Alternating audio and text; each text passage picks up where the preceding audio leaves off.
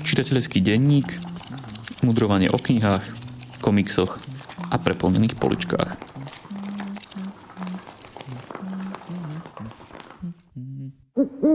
Vítajte pri počúvaní trinásteho čitateľského denníka. Ja som Jakub a dnes sa so Šimonom budeme rozprávať po starom, čiže na diaľku. Naposledy ste si v našej špeciálnej epizóde mohli vypočuť knižné tipy od našich známych. Dnes sme si prehľad toho najlepšieho z roka dvetisícdvadsaťjeden pripravili v skratke aj my dvaja. Šimon, akých päť kníh by si za posledných dvanásť mesiacov vypichol? Je to týchto päť. Bez zohľadňovania poradia medzi nimi, je to proste päť najlepších ako množina. Prvé až piaté miesto pre každú jednu z nich. Ian Provan, Reformation and the Right Reading of Scripture, v preklade Reformácia a správne čítanie Svätého písma, k nej sa ešte dostanem dnes. China Miéville, The Scar, respektíve Jizva, Susanna Clarke, Piranesi, Carl Newport, Deep Work a Mark Forsyth, The Elements of Eloquence. Bolo to ťažké pre teba pripraviť si tento rebríček? Nie, nebolo. Som smutný, že nebolo viac takých dobrých kníh, z ktorých by som mohol vybrať, ktoré by ma, ktoré by ma nadchli viac. No. Musím toho prečítať viac na ďalší rok, aby som mal ťažšie rozhodovanie. Pre mňa to bolo strašne ťažké nájsť iba päť, tak som si musel na to vybudovať nejaký systém, tak som si povedal, že z každého nejakého žánru, ktorý sledujem, vyberiem jednu. Aj tak to bolo ťažké, tak ešte som sa pozeral aj na január a február, aby som nezabudol na niečo, čo už nemám takej živej pamäti. Tak ja som si vybral túto peticu. Za komiks je to Doomboy od Tonyho Sandovala, ten spomeniem dnes ešte. Za kresťanskú literatúru je to kniha od Eda Shawa Dá sa takto žiť. Za klasiku je to Zločin a trest od Dostojevského. Za v podstate taktiež klasiku, aj keď trošku oddychovejšiu, sú to spisy od Howarda Phillipa Lovecrafta, jeho celé dielo, to som spomínal minule. A za non-fiction Eichmann v Jeruzaleme od Hannah Arendtovej. A aby som možno aj trošku podvádzal, tak som si tu dal aj šiestu knihu a to je, že najkrajšia kniha, mimo tohto rebríčka, tak najkrajšia kniha, ktorú som túto rok videl a mal v rukách, je to špeciálne vydanie Harryho Pottera od štúdia Mina Lima a už máme aj, aj Kameň mudrcov, aj Tajomnú komnatu doma. Toto je naša petica kníh, ktorú sme vybrali a o mesiac na tomto mieste opäť dáme priestor vašim otázkam, tak ak máte nejakú otázku týkajúcu sa literatúry, môžete nám ju poslať na náš mail info zavináč kandelabr bodka es ká alebo aj cez Facebook. A jedného z vás vyberieme a oceníme nejakou peknou knihou. No a teraz už máme priestor na naše pravidelné mudrovanie o knihách, ktoré sme prečítali za posledný mesiac. Keďže mám také konzervatívne zmýšľanie, tak Šimon, opäť ti dávam priestor ako prvému. Ďakujem, ale ja trochu naruším ten tvoj konzervatívny frame, ale neboj sa, nebudeš ty musieť odpovedať. Ja len predtým, než začnem mudrovať o knihách, by som chcel vyjadriť hlbokú ľútosť a pokorné ospravedlnenie jednej našej poslucháčke a vlastne všetkým vám poslucháčom. Ja som sa dopustil vážneho prešľapu v minulom čísle, predminulom čísle nášho podcastu a ja som neumyselne mystifikoval poslucháčov, keď som pána Antona Heretika označil za psychiatra. Pán Anton Heretik nie je psychiater, ale psychológ, tak to sa ešte raz verejne ospravedlňujem. Dúfam, že sa podobné chyby už nebudú opakovať. Teraz môžeme prejsť už ku knihám samotným. No, tento mesiac som mal hlavne non-fiction, nemám tu ani jedno beletristické dielo alebo dielo z krásnej literatúry, tak snad to vykompenzuješ ty. Začnem kresťanskou knihou, ktorá sa v českom preklade volá Učedníctvím k cirkevnímu rústu. V anglickom origináli je to The Trellis and the Vine. Ako ten anglický názov napovedá, v preklade by sme to mohli povedať mreža a vinič. Tou mrežou sa myslí tá konštrukcia, po ktorej vinič rastie. A práve obraz viniča a tej konštrukcie mreže je metafora, ktorú autori používajú na to, aby vysvetlili, ako prebieha duchovný rast v cirkvi. Duchovný rast kresťanov a cirkevného spoločenstva ako takého. Podľa ich teologického presvedčenia, aj podľa Biblie, duchovný rast spôsobuje kázanie Biblie, Božieho slova za pôsobenia moci Ducha Svätého. A to je ten vinič. To je ten duchovný rast kresťanov. Čiže ich zmena charakteru, ich zmena poznania, ich zmena lásky k Bohu. A tá mreža, tá opora, po ktorej ten vinič rastie, tak to sú všetky formálne štruktúry v cirkvi. To sú podujatia, to sú systémy, to sú pravidelné stretávania. A oni v tej knihe vysvetľujú, že všetky tieto formálne veci majú len podpornú funkciu, že oni sami o sebe nie sú znakom ani prejavom duchovného rastu, ale majú mu len slúžiť. Vypichnem jednu vec, ktorá ma veľmi oslovila a tá je, že oni veľmi apelujú na to, aby sa na duchovnej práci v cirkevnom zbore nepodieľal primárne len kazateľ, ale aby sa na, ňom, na nej podielalo celé duchovné spoločenstvo kresťanov. Odporúčajú kazateľovi investovať do tréningu, do prípravy ďalších spolu vedúcich spolu služobníkov, ktorí sa potom budú starať o ďalších ľudí a tak ďalej. Čiže vracajú zodpovednosť za duchovný stav cirkevného spoločenstva celému spoločenstvu, odbremenujú kazateľa, aktíve farára, toho hlavného duchovného vodcu a ukazujú, ako to prakticky môže fungovať.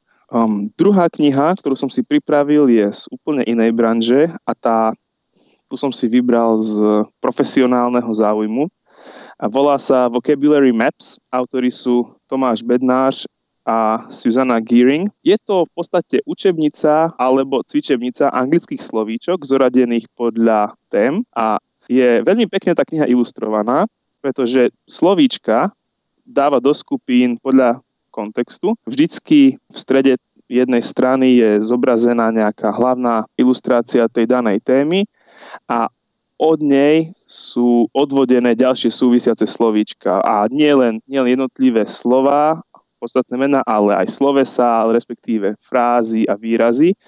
Čiže slovíčka anglické učí pomocou ilustrovaných myšlienkových map. A hneď vedľa tej mapy, na tej veľkej dvojstrane, je cvičenie, pri ktorej si človek, v ktorom si človek môže tie slovíčka precvičiť. Takže je to kniha, ako autori sami tvrdia, pre tých, ktorí sú vizuálne založení, ktorí sa radi učia slovíčka v kontexte.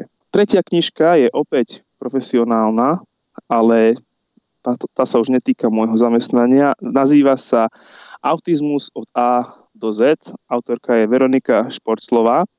A je to knižka pomerne stručná, veľmi podobná knižke, ktorú som tu už spomínal pred časom, ktorá bola Marťana Hrišti, ktorá sa zaoberala Aspergerovým syndromom. Tak toto je veľmi podobná kniha, myslím, že z toho istého vydavateľstva, dokonca z tej istej knižnej série. A ako názov napovedá, tak vysvetľuje to, čo znamená byť autistom. Rozoberá tam autizmus z rôznych strán, od toho, kedy a ako sa začal diagnostikovať, čo sú možné príčiny, aké sú prejavy autizmu, ako autisti vnímajú svet, ako a čo prežívajú ľudia, ktorí sa starajú o autistov, a potom autorka aj navrhuje riešenia, ako takýmto, takýmto ľuďom pomáhať, ako s nimi žiť, ako sa o nich starať. A je to taká knižka osvety, mám pocit, s cieľom informovať ľudí o tom, čo to vlastne je ten autizmus a že nie je to také neobvyklé a že keď vaše dieťa je nejaké zvláštne, tak môže ísť práve o to a takých ľudí je tu viac. A potom je to taká výzva, myslím, že trochu aj k networkingu, k spájaniu sa s inými ľuďmi, ktorí riešia podobné veci a také, také povzbudenie. A vidno na autorke taký hlboký osobný záujem a snahu o to, aby sa ľuďom s autizmom ľahšie žilo a aby sa hlavne ľahšie žilo aj tým, ktorí sa o nich starajú. Predovšetkým ide o rodičov, ktorí vychovávajú autistické deti. Mohol by si trošku priblížiť poslucháčom definíciu autizmu?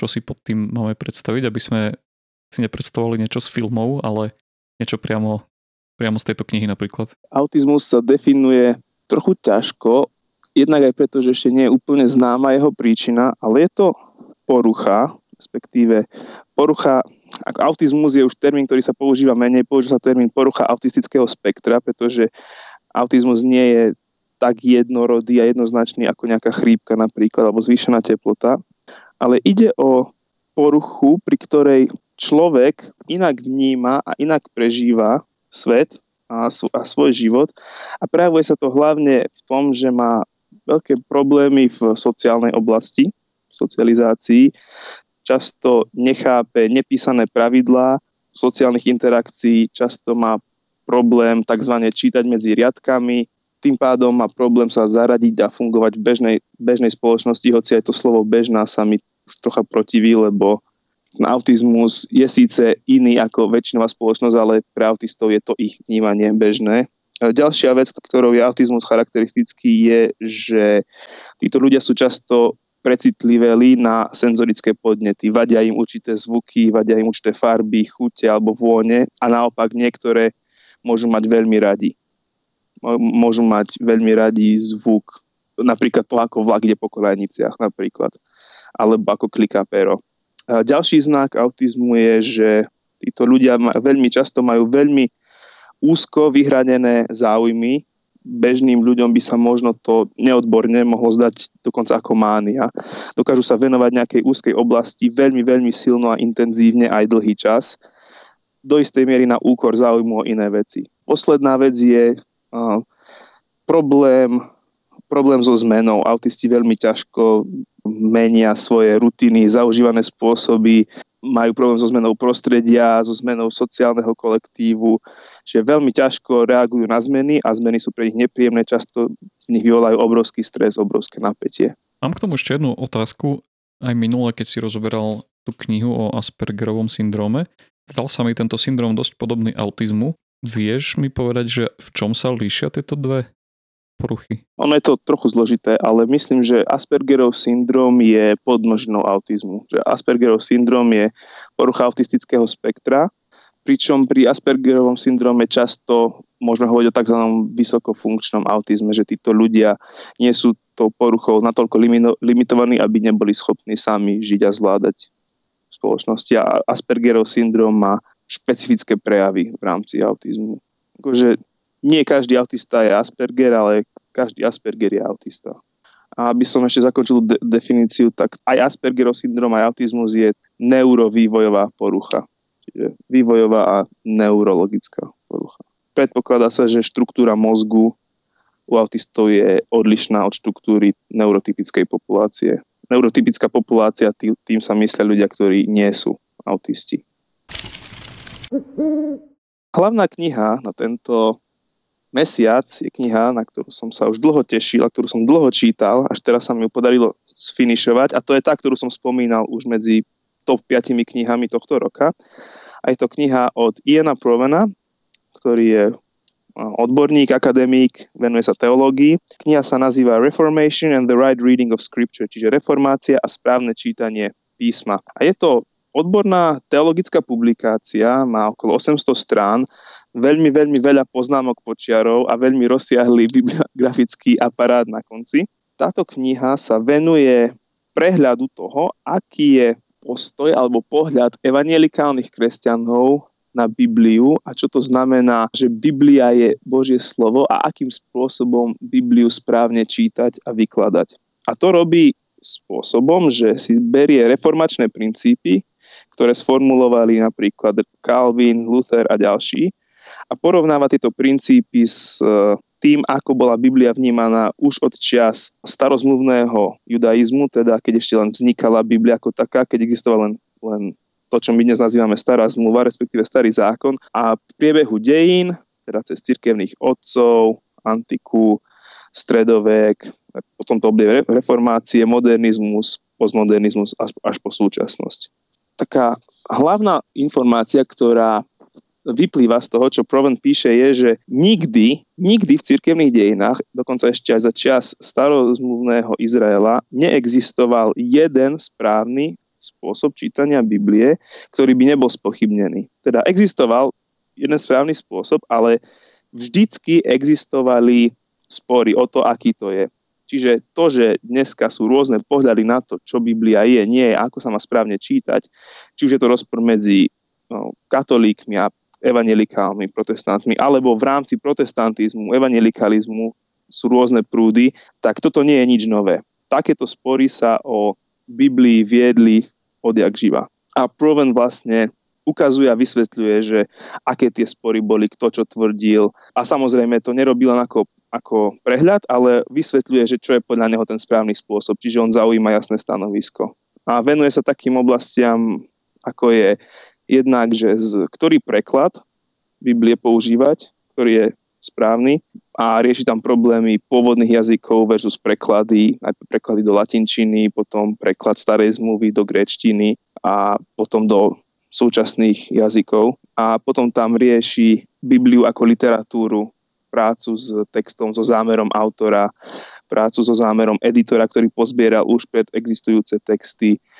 Rieši tam naratívnu kritiku, teda to, ako funguje hebrejská, hebrejská literatúra, to, ako je vystávaný príbeh, ako je vystávaný text, hebrejskú poéziu tam rieši.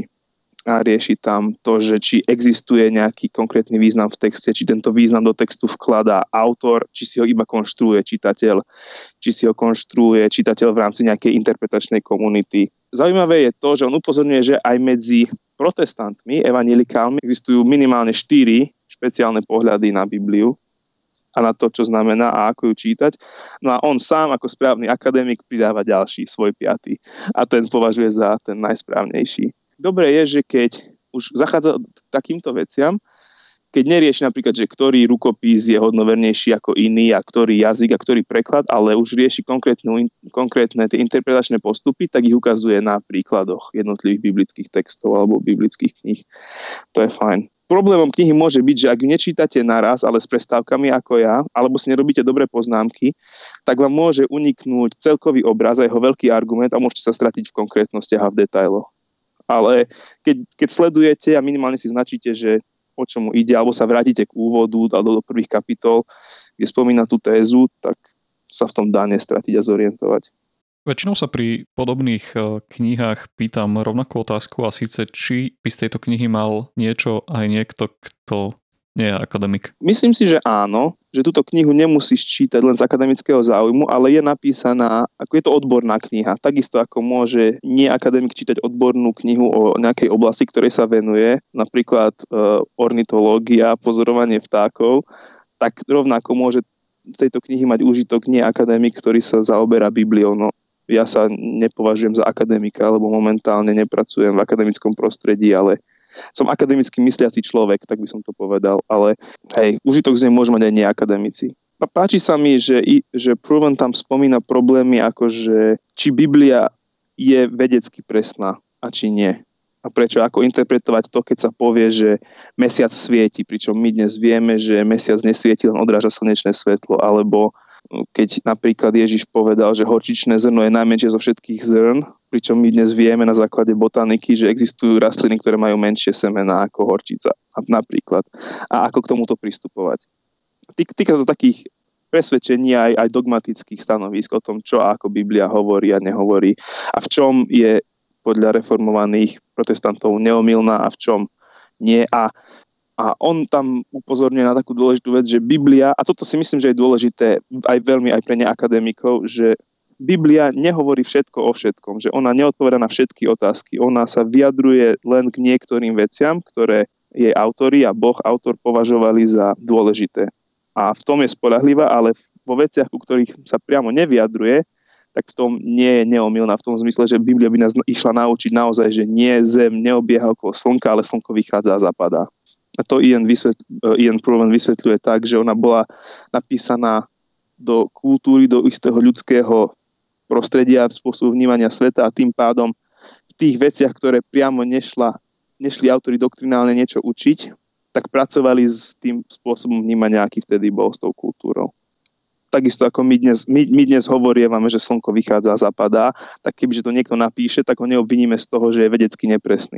Na záver by som už len spomenul to, že na to, že je to akademická kniha, tak má veľmi, veľmi pekný a decentný obal, ktorý mi pripomína farby Chrabromilskej fakulty.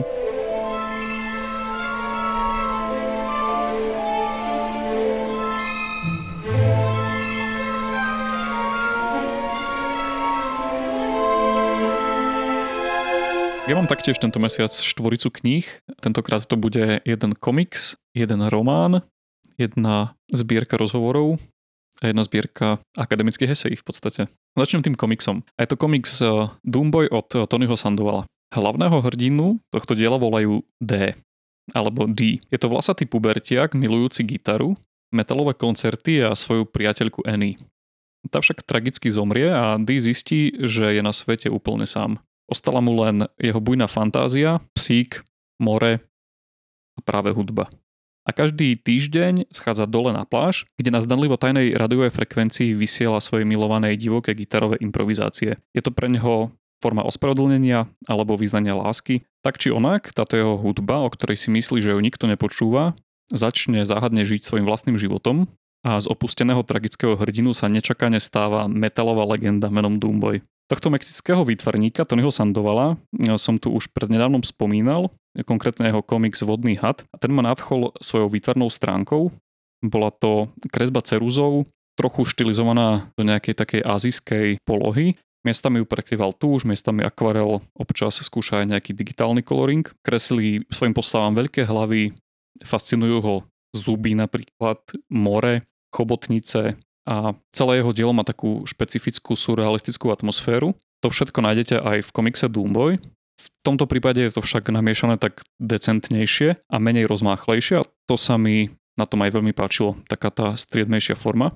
Je to komiks o dospievaní, je to o láske, je to o láske k hudbe a keďže má aj taký zvláštny širokouhlý formát, tak veľmi pekne sa tam vynímajú pohľady na krajinu, na more, na blesky, na búrku a na chlapca, ktorý hrá na gitare svojej láske.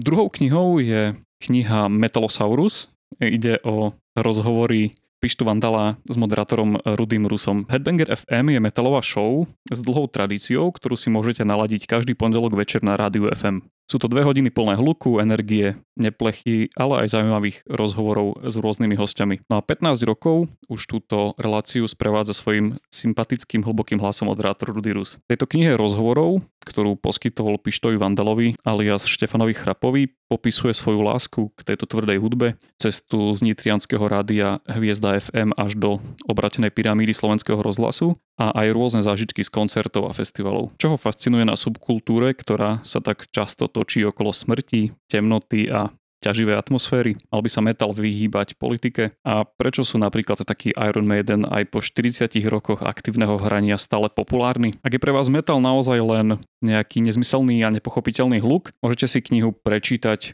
aj kvôli iným veciam, napríklad kvôli pasážam o tenise, o mladej memečkovskej generácii alebo o vzostupe extrémistických hnutí na Slovensku. Alebo vás jednoducho vtiahne rozhovor dvoch starých priateľov, ktorí sa tešia zo spoločnej záľuby. Knihu taktiež sprevádza kvantum krásnych fotografií zo štúdií Slovenského rozhlasu a každú kapitolu otvára aj komentovaný rebríček desiatich najlepších metalových albumov z rokov dvetisícpäť až dvetisícdvadsať. Dokonca si môžete aj na Spotify nájsť playlist zostavený špeciálne pre túto knihu. Asi nesadne každému, ale ako hovorí Rudy Rus, je to úplne a úplne v poriadku. Treťou knihou na tento mesiac je kniha Netvoria kritici od nášho milovaného Tolkína. Keďže som mal po pozretí filmu Zelený Rytier, ktorý je adaptáciou britskej epickej básne z konca štrnásteho storočia, tak trocha chaos, vyťahol som si po rokoch z poličky práve túto knihu.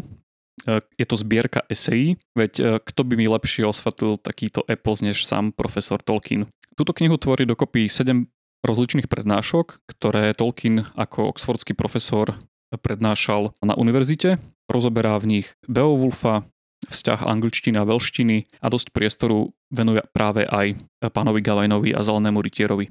Osobne by som však chcel vyzdvihnúť dvojicu úplne iných esejí. Tá prvá je Tajná neresť. Tejto esejí nadšene popisuje svoju lásku k jazykom, k ich vymýšľaniu. Môže to znieť ako také podivné hobby nejakého zmäkčilého aristokrata. Tolkien však, ako vieme, zažil bahno zákopov prvej svetovej vojny a práve na tomto strašnom mieste sa stretol s istým neznámym vojakom, ktorý rovnako ako on sám uprostred bombardovania vymýšľal napríklad taký akuzatív svojho fiktívneho jazyka. A aj zdanlivo nezmyselná záľuba, akou môže byť vymýšľanie jazykov, tak podľa pána profesora môže povznášať ducha aj na takých temných miestach, ako sú zákopy. Najslavnejším textom tejto zbierky je však esej o rozprávkach. Čo to vlastne sú tie rozprávky? Aký je ich pôvod a aký je ich zmysel? A prečo by ich mali čítať aj dospelí ľudia? A možno práve dospelí ľudia najmä. Táto ríša rozprávok leží podľa Tolkiena ďaleko a hlboko a vysoko, je plná nebezpečenstva, radosti i smútku a to, čo ju odlišuje od iných miest a od iných literárnych žánrov, je fantázia, obnova, únik a útecha. A práve útecha šťastného konca, ktorú Tolkien pomenoval ako eukatastrofa, je najväčšou funkciou rozprávky. Je to akýsi náhly obrat, radostný zvrat v beznadenej situácii, ktorý zabráni definitívnej porážke hrdinov. Smútok, nezdar a temnota sú teda dôležitým prvkom príbehu, ale iba preto, aby nasledujúca radosť z oslobodnenia bola o to väčšia. Rozbúcha nám totiž srdce a vyženie slzy do očí. No a keďže bol Tolkien kresťanom, za najväčšiu eukatastrofu v dejinách považoval Kristovo narodenie a vzkriesenie. Pravdivý mýtus, ktorý posvedzuje ostatné mýty. Toto esej hovorí aj o ďalších krásnych témach, napríklad o našej túžbe hovoriť so zvieratami, o úcte k stromom a neživej prírode, o úniku pred smrťou i o tom, že tvoríme preto, lebo sme sami stvorení na obraz Stvorcu. Kniha končí Tolkienovou rečou na rozlúčku s Oxfordskou univerzitou a pri nej som si uvedomil, ako veľmi pána profesora uznávam. Zakončiť viac než tridsaťročné pôsobenie na univerzitnej pôde básňou vo vznešenej elfštine, to si nemôže dovoliť len tak hocikto.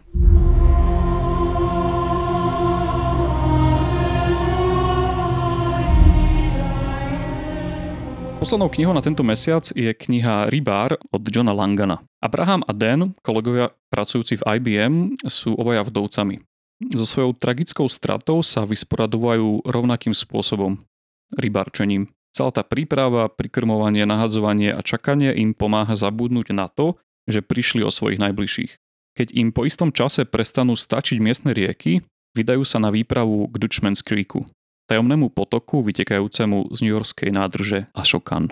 Po ceste sa však zastavia na raňajky v miestnom zapadnutom bystre. A keď sa kuchár dozvie, kam majú namierené, snaží sa ich od toho odhovoriť a rozpovie im historku, ktorá sa potajeme šepká medzi starousadlíkmi už takmer sto rokov. Historku o starých krivdách, zatopených sídlach, podivných udalostiach a strachu z postavy menom Der Fischer, čiže rybár. Dajú sa naše postavy odhovoriť od rybačky na mieste, kde sa už toľko ľudí stratilo či zranilo? Prednedávnom som od teba dostal, Šimon, knižku Čítaj literatúru ako profesor od T C. Fostera. Ty si ju vlastne vynachválil v tomto podcaste. A musím povedať, že zmenila môj pohľad na čítanie a vrstevnatosť literatúry. A práve na rybárovi som si to krásne všimol. Biblia, Shakespeare, Poe, ľudové rozprávky, Biela veľryba. To všetko som v tejto knihe našiel.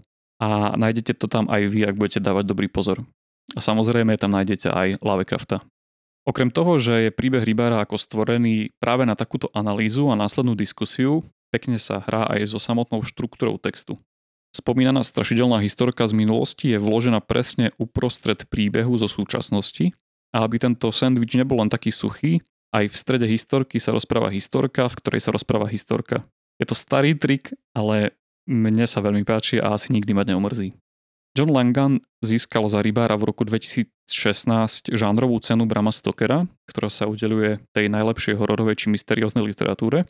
K tomu si ešte môžete pripočítať hodnotenia typu Toto sú čeľuste Lovecraftovského hororu a krásne temnú a decentnú obálku a pochopíte, prečo som si ju hneď zadovážil. V rozhodovaní mi pomohli aj slová samotného autora, ktorý svoje dielo označil za príliš literárne pre žánrové vydavateľstva a zároveň príliš hororové pre tie literárne. Rybára som teda vyťahoval z poličky s tým, že sa mi určite bude páčiť a dopadlo to dobre, páčil sa mi. Je hravý, vzdáva poctu klasike žánru, zároveň sa nebojí uhnúť, keď je to potrebné. Problém troška bol v tom, že neuhýba až tak často, ako by som si to predstavoval. Je krásne, že odkazuje neustále na Lovecrafta, ale predsa len by už trebalo posunúť niektoré koncepty trocha ďalej. Najmä v dejových linkách zo súčasnosti by som ocenil menšiu doslovnosť a viac náznakov. Väčšina čitateľov, myslím si, je dosť inteligentná na to, aby pochopila pointu aj bez nejakých polopatistických výjavov. Radostné objavovanie odkazov, pri ktorom som vyťahoval iné knihy z políc, mi však vynahradilo tieto nedostatky. Taktiež výborná atmosféra. Takže na lockdownové večery za pevne zamknutými dverami veľmi odporúčam. Keďže si čítal túto knihu už viac podkutý v tom, ako vnímať vrstevnatosť textu, ako si to sám pomenoval, aké veci by si si nebol všimol, keby si nebol predtým čítal knihu o analýze literatúry? Začal som si všímať princíp toho, že ak autor spomína nejakú vec opakovane, že to nie je náhoda. Že keď spomenie prvýkrát niečo, tak vtedy to môže byť náhoda, aj, aj druhýkrát, ale už keď niečo si všimnete tretíkrát, nejaký motív, nejaký prvok, takže autor už s tým pracuje cieľene, chce tým na niečo ukázať. Chce tým niečo pripomenúť, možno odkázať na nejaké iné dielo. To som si začal veľmi všímať. Taktiež to, že ak sa postava volá Howard, tak to asi nebude náhoda. Alebo ak sa postava volá nejakým, nejakým známym biblickým menom, takže oplatí si pripomenúť biblický príbeh, na ktorý odkazuje, pretože to znamená, že autor chce možno vyvolať nejaký dialog s čitateľom a možno ho aj prekabátiť. Subvertovať. Subvertovať a, a vytvoriť v ňom nejaké očakávanie a potom to celé otočiť a spraviť inač. Je to veľmi rafinované, lebo keď takto pracuješ vlastne s intertextualitou, tak vždy to môže dopadnúť len dobre z hľadiska literárnych kvalít toho diela. Teda iba, že by si bol strašne okatý a strašne naivný, ale myslím, že takú knihu by si ty aj nečítal.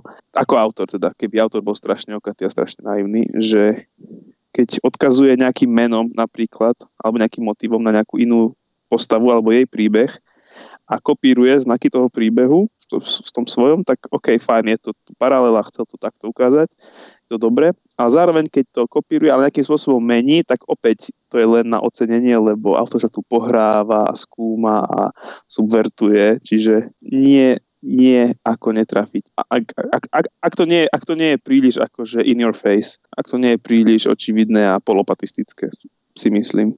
Foster taktiež v tej svojej knihe o literatúre hovorí o tzv. Aha momente, a to je ten moment, keď si čitateľ uvedomí všetky tieto náznaky a ďalšie roviny, a je to moment veľkej radosti a potešenia, keď beží k svojej knižnici a začne vyťahovať knihy, ktoré mu to pripomenuli, a presne to sa dialo mne, že keď som tam našiel napríklad bielu veľrybu, tak hneď som si pritiahol stoličku k poličke a hneď som ťahal bielu veľrybu a hneď som si overoval to, čo som tam našiel. A keď som to tam našiel, tak jednak, že ma to potešilo, jednak som bol tak trocha hrdý na seba, že si to pamätám a že som si to všimol. A hneď ten príbeh, ktorý čítaš, má ďalší rozmer. Zároveň tá kniha, každá kniha, to taktiež hovorí Foster, musí fungovať na tej základnej úrovni. Na tej základnej úrovni v zmysle, že nepoznáš tie ďalšie roviny. Musí to byť dobrý príbeh, ktorý ťa zaujme. Musí to byť dobrý príbeh, presne tak. Ak tam je len kopa odkazov na iné diela, ale bez nejakej vlastnej zápletky a dramatického vývoja, tak je to len, no, to si môžem prečítať bibliografiu v nejakej odbornej eseji. Ako, ako v tom je podľa mňa krása literárnej analýzy, a preto to mňa baví analyzovať literatúru, že keď si všímam súvislosti, ktoré možno nevidno na prvý pohľad, práve ako si ty vravel, že odkazy na iné diela, práca s motívmi, veci, ktoré tam sú a nejako, nejako fungujú, fungujú cieľavedome. Čím, čím viac v tej knihe vidíš, čím viac súvislosti človek chápe, čím viac tomu rozumie, tak tým väčší požitok z toho má. Veľmi pekným príkladom týchto rôznych vrstiev je práve aj Shakespeare, ktorého taktiež spomína, pretože Shakespeare dokázal písať hry, ktoré zabavili davy. To bola tá prvá rovina. Dokázal napísať hry, ktoré zároveň bavili aj šľachtu. To bola tá druhá rovina. Dokázal písať príbehy, ktoré odkazovali na históriu nejakým spôsobom. A taktiež mal tam aj tie svoje osobné roviny, vzťahové a rodinné, ktoré dokázal rozkľúčovať možno len on a jeho blízky. A tým, že tieto príbehy pretrvali do, do dnešných čias a sú tak vpísané vlastne do nášho západného myslenia, ani nevieme, koľko slovných obratov používame bežne a, a sú zo Shakespearea. A tým pádom sa dostali aj do literatúry. A môžeme ich tam nájsť tým pádom. Tak toto je koniec nášho decembrového čitateľského denníka. Ak sa vám páči, čo robíme, budeme radi, ak nás podporíte prostredníctvom portálu Darujme bodka es ká alebo zdieľaním tohto podcastu na sociálnych sieťach. Čítajte dobré knihy aj v roku dvetisícdvadsaťdva a majte sa fajn.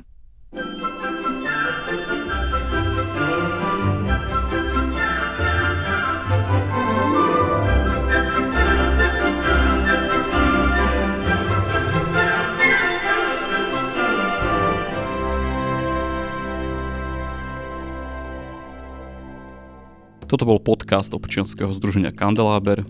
Viac o nás nájdete na w w w bodka kandeláber bodka es ká.